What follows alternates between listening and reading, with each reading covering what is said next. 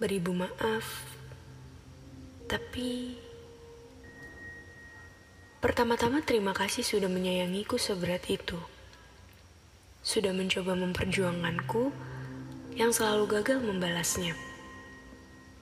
Percayalah, sudah beberapa kali aku mencoba, tapi memang tidak bisa. Bangun. Banyak yang menginginkan sosok sepertimu. Jangan terpuruk karena aku.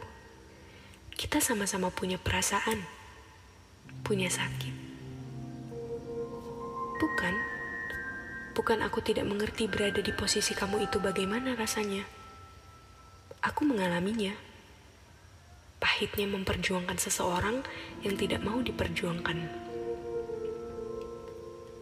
Coba buka mata dan hati. Sadar. Kamu, aku, tidak bisa memaksakan keadaan. Tidak bisa memaksakan perasaan seseorang. Ayolah. Logika sudah banyak membukakan banyak jalan untukmu. Untuk pergi dan mengobati lukamu sendiri. Jadi, pergilah. Ada yang menunggumu di sana. Yang tak kau perhitungkan keberadaannya lagi semenjak kau kenal aku dan keras kepala atas keadaan. Ikuti kata-kataku. Kau akan menemukan kebahagiaan setelah kau melepaskan dan mengikhlaskan aku. Percaya itu.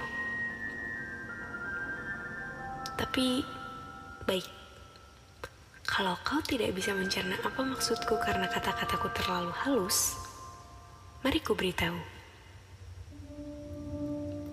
Atas segala maaf dan kerendahan hati, tanpa bermaksud apa pun, aku tak membutuhkanmu ada di sini.